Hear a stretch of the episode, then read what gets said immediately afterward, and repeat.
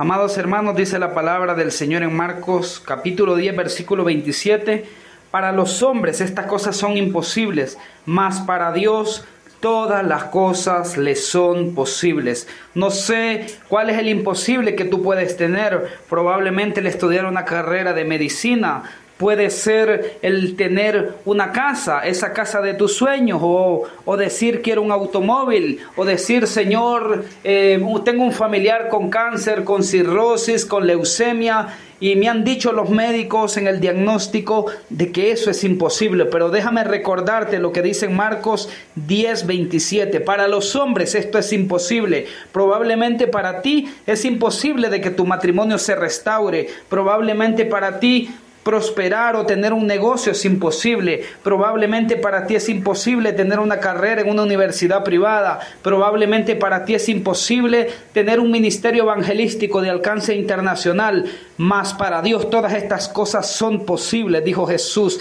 Tengo buenas noticias para ti. Lo que es imposible para ti es posible para Dios. ¿Dónde está la clave? Jesús dijo, si puedes creer, todo será posible. Todo es cuestión de fe, de creer, porque hay cosas que humanamente sí son imposibles para nosotros, pero Dios llama a las cosas que no son como si fueran, como lo dice en el libro de Romanos. Nosotros tenemos que aprender a hablar el lenguaje del cielo y en el cielo la palabra imposible no existe porque todas las cosas son posibles para Dios. Para Abraham la edad era un imposible. Para Sara, la edad era otro imposible. La esterilidad, otro imposible. La edad, la matriz y los órganos prácticamente secos. Pero Dios dijo, le dijo a Abraham, te voy a dar un hijo. Y ese hijo es el que te va a heredar. Y serás de bendición. Y serás como la estrella que esté en los cielos y como la arena que esté en el mar. Así que si probablemente tú tienes un imposible como Abraham, probablemente puede ser el imposible de tu edad.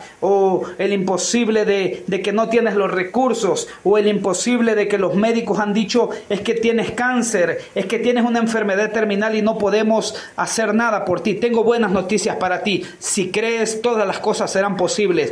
Solo es cuestión de que tú actives tu fe y es imposible. El que todo lo puede en todo lo va a volver que se vuelva posible. Así que yo declaro sobre tu vida matrimonio restaurado, declaro que tus sueños, tus anhelos, tus proyectos, tu ministerio, el gran yo soy lo está haciendo posible ahora. Hay alguien que se está activando en lo sobrenatural a través de este podcast de impacto de su gloria.com. Desde Panamá les bendecimos a todas las naciones y yo te digo, nada será imposible. Así que declaramos milagros. Jesús le dijo, las cosas que veis, y oíste, hácela saber a Juan, los cojos andan, los muertos son resucitados, los leprosos son limpiados y a los pobres les he anunciado el Evangelio. Este es un Evangelio de buenas noticias. Tengo buenas noticias para ti. Jesús sigue sentado en el trono. Jesús resucitó. Así que no importa dónde está tu Lázaro, puede ser tu matrimonio, tu sueño, tu carrera, tu salud, tus finanzas, tu futuro. Pero tengo buenas noticias para ti. Jesús resucitó y resucitó a Lázaro. Y ya es día, ya es día, porque ya tenía mucho tiempo en la tumba. No sé cuánto tiempo está en la tumba tu sueño, tu ministerio, tu vida, tu familia.